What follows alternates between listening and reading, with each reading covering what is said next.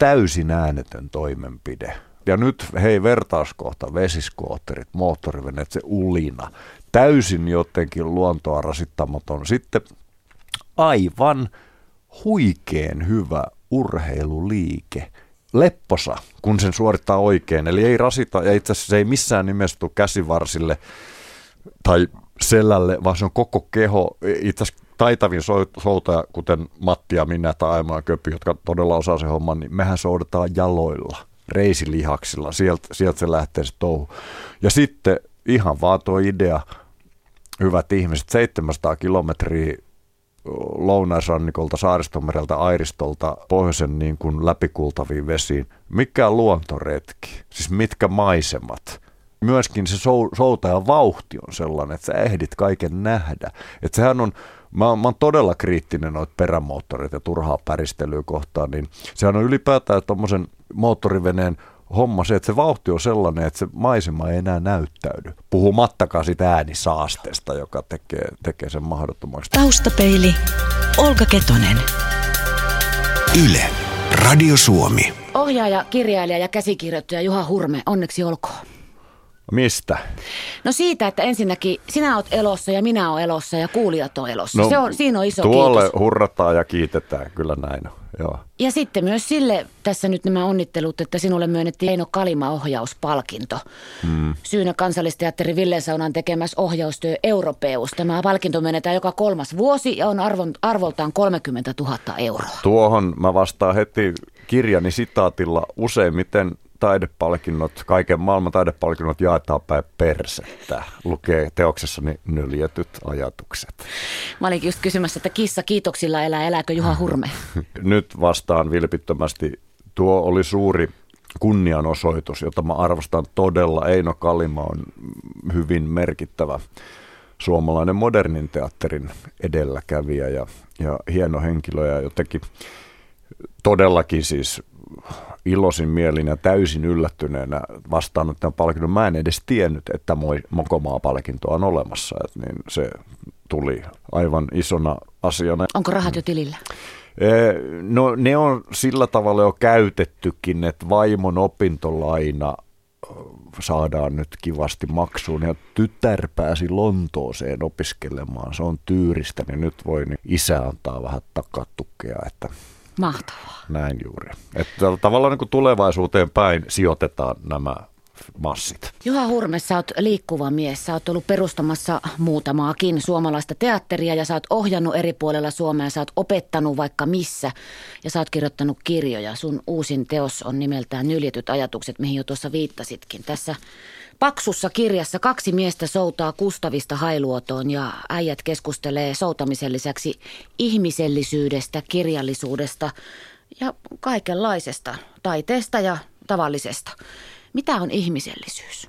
Se on se, mitä varten me täällä eletään, että nuo soutumiehet, kuten minäkin, on varsin hyvin perillä luonnontieteen seikoista. He keskusteleekin paljon. He, moni keskustelu alkaa sillä että 13,7 miljardia vuotta sitten.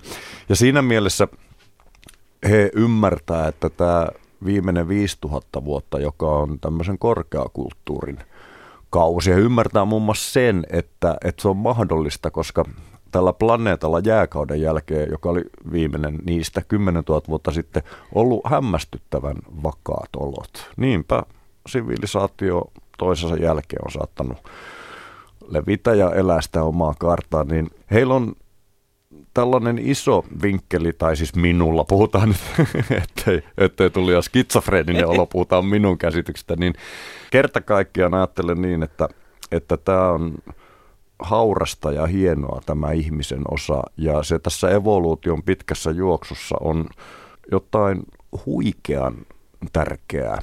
Ja, ja myöskin on näin, että kun noista uhuvoista ja humanoideista ei kuitenkaan ole näyttöä ja me, meillä ei ole minkäännäköistä vinkkiä siitä, että tässä maailmankaikkeudessa olisi muuta tietoista elämää kuin tämä omamme, niin, niin sitä voi toki olla, mutta me ei siitä mitään tiedetä, niin kyllä mä näen, että me ollaan tällaisia maailmankaikkeuden puutarhureja. Me, meissä ihmisissä hu, hurjalla tavalla tämä kaikkeus tulee tietoiseksi itsestään. Me osataan puhua, että 13,7 miljardia vuotta sitten avaruudessa alkoi kuhista. Se on just sitä ihmisellisyyttä ja sen tämmöisiä hienoja tuntomerkkejä tai, tai voisi sanoa tiivistymiä, niin, niin on juuri tiede ja taide. Ja niistä asioista sitten tuossa Soutuveneessäkin sauhutaan iloisesti. Ja, ja myös Akuankasta ja rock'n'rollista. Kari Peitsamo on suuri hahmo. Pyritään laajentamaan niin kuin niitä tavanomaisia käsityksiä siitä, mitä on korkeakulttuuri. Sitä voi löytää hyvin matalaltakin. Tosiaan Sä kirjoitat tässä, että eläin ihmisessä öntyilee yhä. Ankarassa katsannossa ihminen on erehtynyt, surkastunut eläin, karvaton apina, ydinaseen kehittänyt susi, huonosti uiva, paisunut päinen hylje. Juha Hurme, pidäksää ihmisistä? Mä rakastan ihmisiä ihmiskuntaa ja, ja tuo äskeinen vähän tylylause on juuri sen rakkauden osoitus. Eli sekin on sitä ihmisellisyyttä. Eläinhän on – fyysisesti aina sen oman sektorinsa, oli sitten hylje tai susi tai mikä ikinä, suvereeni asiantuntija ja myöskin aina saalistaja, eli, eli tavallaan rohmuaja, eli, eli evoluutio on ankara juttu. Ihmisen kohdalla tämä laki murtuu, eli ihminen oman älynsä ja tekniikkansa avulla on muuttunut rammaksi eläimeksi. Me ei fyysisesti olla enää siinä vireessä. Ja se on, se on siis hienoa. Siis sitä todellakin tarkoitan, että meidän ei tarvitse olla saalista ja me ollaan jotain muuta. Me ollaan ihmisiä, jotka, jotka pystyisivät keskittymään muihinkin asioihin kuin tähän eloon jäämisen armottomaan kamppailuun. Ja tämä on just olennaista ihmisrakkaus, niin kun se sananakin on semmoinen, että vähän vihloa hampaita, kun sanoo, että, että sitä käyttää niin monessa mielessä. Mulle se irtoaa kokonaan esimerkiksi uskonnollista kehyksistä. Ei, sellaista on ihan tarpeettomia, monesti jopa isosti harhaanjohtavia. Mun mielestä sivistys johtaa siihen, että on pakko kunnioittaa ihmistä ja silloin myöskin sivistys auttaa ymmärtämään senkin asian, että niin se kunnioitus yltää joka puolelle, myös maapallon toiselle puolelle.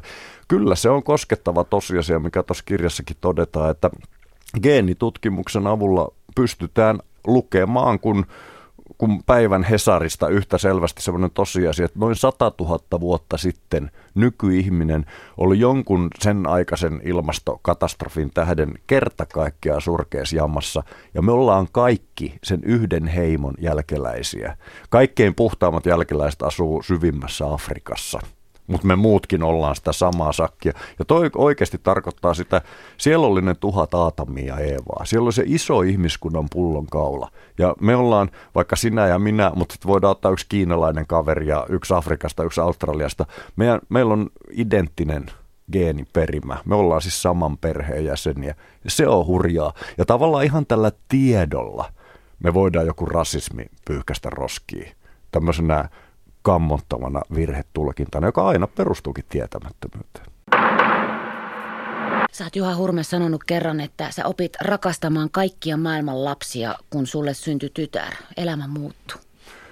Kyllä se semmoinen iso tilanne oli. Mä menin siitä niin, niin kertakaikkään pöllämystyyn. Nyt siis kerrotaan, että tämä karu tapahtuma. Eli mä olin todellakin päättänyt, että olen siis vaimoni luona, kun lapsi syntyy. Mutta oli nyt yhdet teatteriharjoitukset kuitenkin, joihin menin, ja niinpä tämä tyttäreni putkahti maailmaan, kun siellä olin teatteritreeneissä. Ja sitten kun mä menin sinne sairaalaan Jyväskylässä, niin, niin kerta kaikkia siellä olikin tämä lapsi. Ja, ja mä muistan vaan, miten niin kyynelet lensi, ilon ja vaikka mitkä. Ja, ja vaikka mä oon siis tosi skarppia, kova jätkä, minkä hyvin tiedät, niin tota, mä lähdin niissä sairaala pyjamahousuissa lähimpään kapakkaan, kunnes mut ovella pysäytettiin, että missä vihreissä pyjama meiningeistä ne yritetään sisään tulla, että sinne jäi mun farkut Jyväskylän sairaalan synnytysosastolle. Näin saattoi käydä yhdelle Suomen kovimmista ja karskeimmista jätkistä, joka olen mä. Mä kysyn sulta nyt Juha Hurme, koska sulta tämän kehtaa kysyä näin naivin kysymyksen. Miten me kaikki voisimme rakastaa kaikkia maailman lapsia? Tarvitaanko siihen oma tekonen? Ei missään nimessä. Sehän on ihan selvää, että syystä tai toisesta se ei ole mahdollista eikä sitä niin kuin kerta kaikkiaan aina tarvitakaan. Mä uskon, että kauhean tärkeää on tämän kaiken aikuisen kiireen keskellä ajatella itseään niin syvälle kuin vaikka omat muistikuvat yltää. Ja sitten ymmärtää, että ihan jokainen varttuva ihmistaimi on täsmälleen samanlainen. Ihan samassa tilanteessa silloin, kun oppii kävelemään, oppii ensimmäiset sanat, oppii sen niin kuin leikkimisen riemun. Ekat karvaat pettymykset, kun ö, eilen illalla saatu leikkirumpu pannankin niin korkealle kaapin päälle, kuin isä ja äiti ei jaksa sitä paukutusta enää kuulla, niin tämmöisillä ajatuksilla – mun mielestä se on täysin tavoitettavissa se ymmärrys, että, että joka ainoa tänne putkahtanut, olisi sitten somali tai hindu tai mikä ikinä, ikänä lapsukainen, on täsmälleen sama ja samassa asemassa kuin me jokainen ollaan oltu.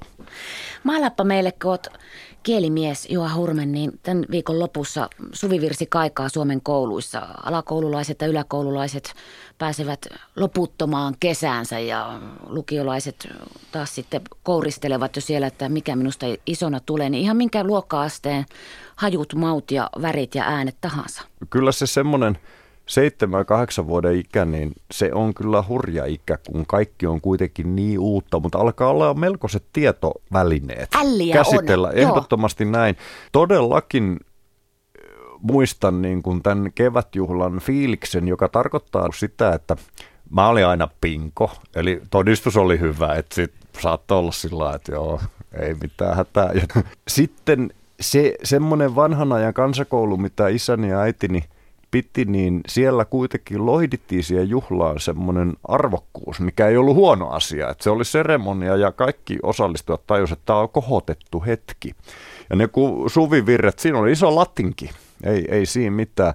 Sitten siihen liittyi tämmöinen tämmöinen, se, se vanhan ajan 60-luvun maalaiskansakoulu, niin se haisee vähän lehmän paskalta ja sitten kun sitten on kukkia kuitenkin kesäkukat. Siinä on sellainen erittäin rehevä elinvoimainen tuoksu ja hieltä haisee hiukan kaverit ja tällaista. Sitten siinä on se hieno ristiriita vielä, että on kuitenkin päällä kiristävää kutittavaa juhla-asu ja pieni hento kaulakin johonkin kravattiin likistetty, niin on vähän niin kuin paha olla, mutta sitten on myöskin se tieto, puoli tuntia, tämä lentää, sortsit jalkaa, jalkapalloa pelaamaan ja kolme kuukautta kesälomaa, mikä oli se sen aikana, eli e, e, kesäkuun ekasta elokuun viimeiseen. Ja sehän on siinä vinkkelissä, se ei lopu koskaan. Se on, se on just suhteessa siihen omaan elettyyn ikään mieletön vapaus. Mulle se merkitti niin kuin pienelle kesämökille merenrantaan menoa, mikä oli taivas. Niin vahvat tunnelmat. Ja nyt on näin. Tähän pitäisi aikuisenakin pyrkiä. Miten ikinä sen tekee? Ei, me, me pilaannuttaa, ellei me saada kiksejä. Tuommoista seitsemänvuotiaan raivokasta riemuu elämämme uusista käänteistä. Tätä musta pitää miettiä. Totuus on seitsemänvuotiaissa. Taustapeili. Yle. Radio Suomi. Taustapeilin vieraana on Juha Hurme, ohjaaja, kirjailija ja käsikirjoittaja. Uusin kirjasi on nimeltään Nyljetyt ajatukset. Turun Sanomien arvostelussa kirjoitettiin, että tässä kirjassa ei ole kyse pelkästään miehisestä meriseikkailusta, koska tässä soudetaan, vaan soutamisesta suomen kielen puolesta. Onko tämä kielisoturi? Kyllä sen ihmisellisyyden tähden juuri, että sehän se on, mikä meillä ihmisillä on ja mikä eläimiltä puuttuu. No aivan karkeata, siis eläimethän viestivät, mutta juuri, juuri kieli on tehnyt meistä ihmisistä ihmisiä. Ja se on myöskin näin, että niin siinä missä eläin ikään kuin hyppää toisen niskaa ja syö sen, ihminen voi keskustella – ja ju, juuri tällä tavalla kieli on se rauhanteon väline taas ilman makeilua, että, että väkivaltahan on häiriötä kommunikaatiossa. Tarkoittaa sitä, että väärinkäsitys se ei aukea, se menee solmuun ja silloin heilahtaa nuija tai pamahtaa rynnäkkökivääri. Sekin on kieltä. Se on väkivallan kieltä. Mutta tuossa mielessä niin me taiteen kentällä toimijat, niin meillä on tämä iso vastuu elävöittää kieltä, rikkoa sen kliseitä, osoittaa satiireissamme silloin, kun poliitikon kieli tai liikemiehen kieli muuttuu naurettavaksi, muuttuu tavallaan peitekieleksi, jonka alle todelliset sisällöt kätkeytyvät, niin se on meidän hommaa. Mutta meidän homma on myöskin ilman tällaista poliittista tavoitetta iloita kielestä ja niin kuin positiivisesti näyttää sen mahdollisuuksia. Ja mähän on siis kerta kaikkiaan, mulle kaikki kaikessa, se on mun ammatti on tämä kielen tutkiminen. Mä näyttelijänä hyvin fyysistä kautta tutkin sitä kirjailijana sitten niin kuin abstraktimmin ja, ja dramaturgina rakenteiden ja kertomusten ja juonistruktuurien kautta, että jos multa otetaan kieli pois, niin ei mitään ei jää jäljelle, ei jää kuin pöksyt. Juha Hurme, Sä oot ollut Tukholmassa ja sä oot opiskellut ja sä oot tosiaan ollut sitten teatteriporukoiden kanssa ympäri Suomea perustamassa ja synnyttämässä uusia asioita. Sä oot ehkä eniten synnyttävä mies tässä maassa, jos nyt tällä sanoo Juha Hurme. Hailuodossa on katsottu ulkona ja nyt sä viet taas mettään ihmisiä ja soudetaan ja tullaan ja sä liikutat ihmisiä. Onko sä viihdetaiteilija vai kulttuurianarkisti? Molemmat on hyviä. Tuohan on oikeasti kaunis sana toi viihdet taiteilija. Mä kerta kaikkiaan uskon, että taide on viihtymistä yhdessä. Sanalla on sitten semmoisia kylmempiäkin vivahteita, mutta unohdetaan ne. Ei siinä ole mitään pahaa. Mutta toi mielellä mä otan vähän sitä anarkiakin kontolle, niin justiin siinä, että, että mun mielestä on ollut kuitenkin järkevää se toimenkuva, mitä mä oon harjoittanut, eli tämä liike. Ja, ja siinä on myöskin ihan tällaisia puhtaita etuja mulle itselle, että sehän automaattisesti muuttaa näkökulmaa. Että ei, ei minusta olisi yhden laitosteatterin kiinnitetyksi ohjaajaksi. Multa siis loppuisi paukut. Mä kunnioitan ihmiset, jotka kykenee luomaan siellä uutta ja keksimään, mutta et niin, mulle, mulle, se ei, mulle siitä tulee häkkiä ja mun temperamentilla se on ihan mahdotonta. Mutta se ei niinku tarkoita, että mä toimin tietyllä tavalla, että mun mielestä muiden pitäisi toimia, vaan ehkäpä mä justiin väkkäränä pyörin siksi, että juuri kukaan muu ei sitä viitti tehdä. Mä nautin siitä, koska joku semmoinen infantiili mielenhäiriö mus on, että mus on sellainen lapsellinen retkeilijä niin kuin elää mussa kauhean isona, että musta on ihanaa telttailla. Ja, ja niinpä tämä justiin tämä yksi tämän lähitulevaisuuden iso hanke, viisivuotinen operaatio Paulaharju todella vie sen teatterin tuonne Lapin erämaihin viitenä kesänä viiteen eri kohteeseen niin, että katsojat saavat sitten ilon myöskin, että, että sen esityksen löytääkseen joutuu vähän suunnistamaan ja, ja vaeltamaan, niin niin, niin onhan se mulle ja niille mun samanmielisille, samanhenkisille kavereillekin, niin toihan on ihana tapa tehdä tätä työtä. Että me saadaan se mahtava pitkä Lapin vaellus ja sitten päästään miettimään toinen pieni yksinkertainen teatteriesitys sinne, myös kohtaamaan ne ihmiset ihan eri tavalla kuin teatterissa normaalisti. Että, ja niinpä mulla on myös tämmöinen kirjallinen hanke, että kun sitten tämä viisi vuotta on toteutettu tällä idealla tätä hommaa, niin mä kirjoitan kirjan siitä ihan myöskin, johon mukaan tulee siis kaikki ne katsojat, joita ei kuta kauhean paljon, joita mä vähän jututankin siellä ilman mitään systemaattista haastatteluideaa, mutta niin, niin jotenkin purkaa sitä, että että toi, musta toi on suorastaan teatteriteorian kannalta kiinnostavaa, koska noin, noin tuommoista luontevaa kohtaamista esiintyjä ja katsoja ei kyllä helposti saa. Juha Hurme, onko sä hullu?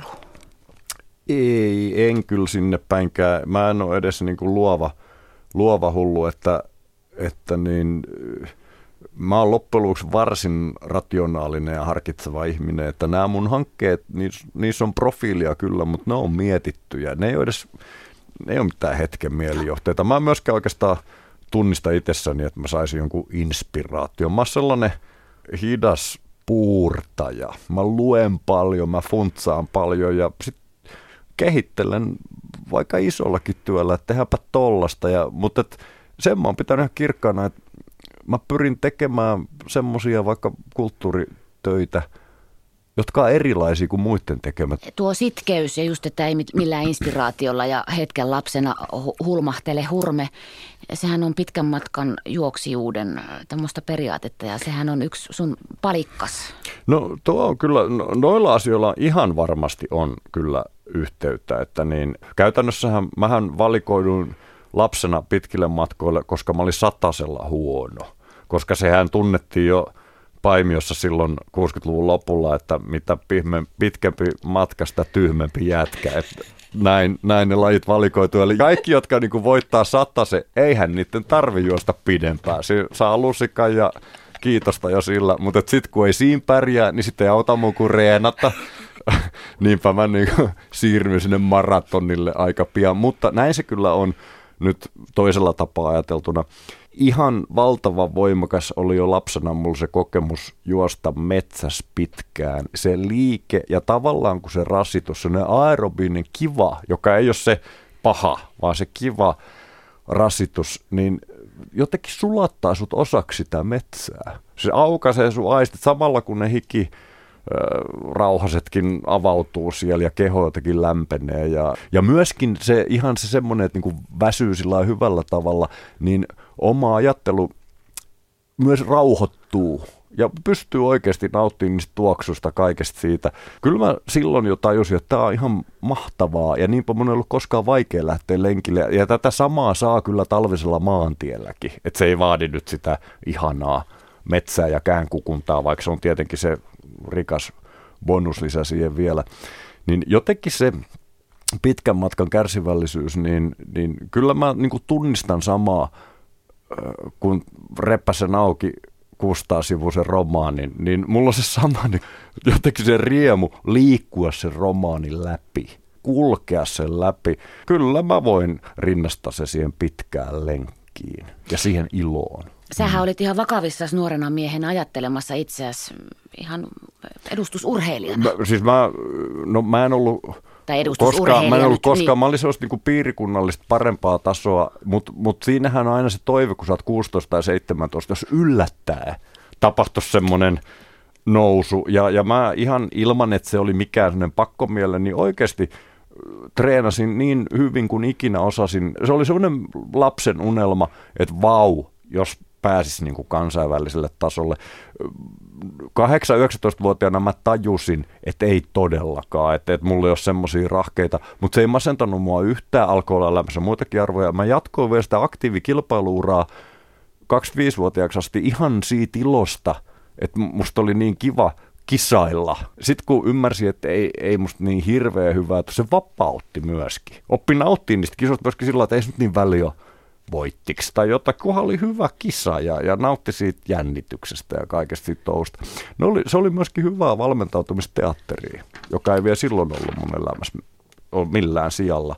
Juha Hurmea, sehän opettaa myös jossain kohtaa, se on tosi hankala pienelle ihmisille ja osalle meistä aikuisena yhtä hankalaa se häviäminen, voittaminen, epäonnistuminen, onnistuminen, sen mm. kanssa puliaaminen. Mulla on edessä vielä monta ihanaa epäonnistumista. Se on ihan selvä. Niin mä ainakin toivon. Ja, ja tämä ei ole kyynistä puhetta, vaan ihan semmoinen juttu, että semmoista aaltoliikettä se on ja sen joskus voi olla semmoinen, että kaikki osatekijät on kunnossa. Ja silti vaan se kokonaisuus on pienempi kuin niiden tekijöiden summa. Semmoista vaan kerta kaikkiaan sattuu.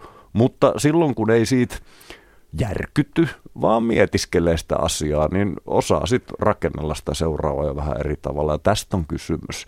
Ja myöskin on sillä hauskaa, että toi taide on sillä hassua, että joku, joka tuntuu tehdä huonolta, voi kymmenen vuoden päästä näyttäytyä, että se oli arvokas ja hyvä työ. Että et ei noista edes tiedä. Niinpä ei ihan hirveästi kannata miettiäkään. Mäkin teen sillä iloisin mieli ja jätän aika lailla muiden pohdittavaksi sen, että mikä on hyvää ja mikä huonoa ja, ja keskittynyt niin seuraavaan hommaan. Yritetään tässä niin hyvin kuin osaa. Ajattele, miten jännittävä elämä sullakin on ollut. Sä oot tavannut kauhean määrää ihmisiä ympäri Suomea, kun sä oot liikkunut tuu tapaamaan. Osaisiko se pikkuinen hurme tämmöistä edes kuvitella, että edessä olisi?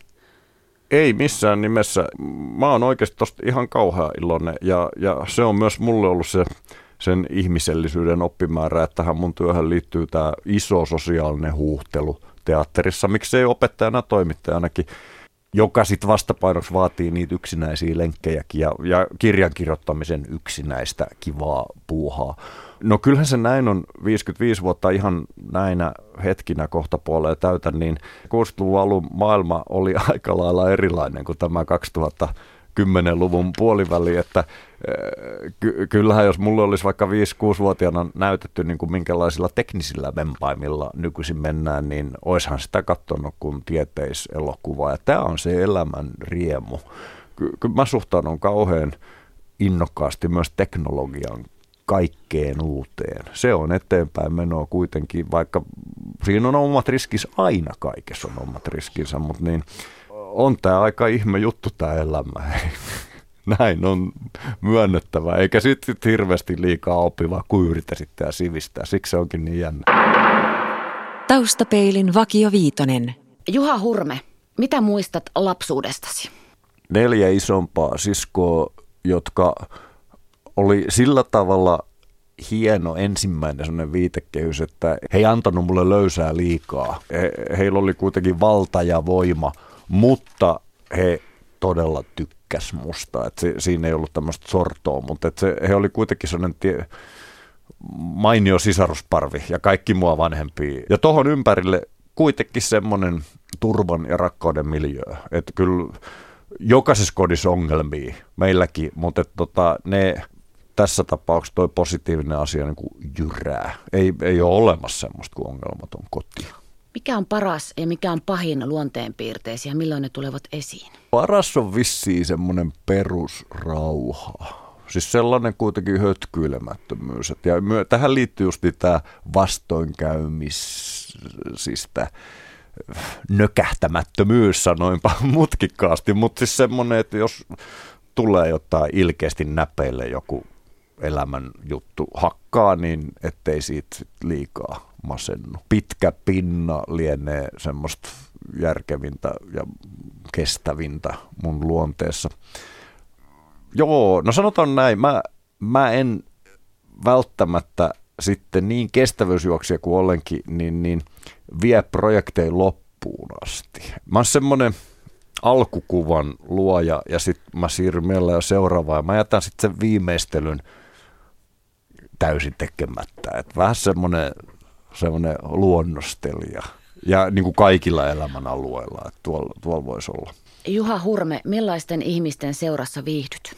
Sen on määritellyt toi Elmer Dictonius todella hyvin. Mutta mä en muista, miten se menee, mutta periaatteessa ajatus, että sielulta on leveäharteisten. Sanotaan näin, semmoiset on musta kovia, että niin, menkö nyt, tää oli semmoista mukailtua Elmeriä, mutta sielultaan leveäharteisten ihmisten kanssa mä todella viihdyn hyvin. Missä olet mielestäsi onnistunut parhaiten? Nyt mä vastaan ihan niin tosissani. Tuon korkeimman kulttuurin ala Walter Kilpi tai vastaavat tuomisessa ihan kaikkien keskuuteen ilman, että banalisoitaisiin tai madallettaisiin, niin siellä on ehkä se anti, mikä on varmaan vähän tuon ylittyä ajatustenkin sellainen teesi, että hankaliikin kysymyksiä ja niiden tuominen ihan elämän sisällöiksi jotenkin semmoisella kielellä, jota voi tajuta ihan kuka vaan. Juha Hurme, millainen on toistaiseksi toteutumaton haaveesi? Ei mulla ole sellaisia. Musta elämä on ihan mahtavaa ja joka päivä toteuttaa vaikka mitä, mutta ei ole semmoista nimettävää. Ja haave tarkoittaa jotain sellaista, mitä ei olisi saanut. Niin ei, ei, ei, ei ole semmoista mitään. Taustapeili. Yle. Radio Suomi.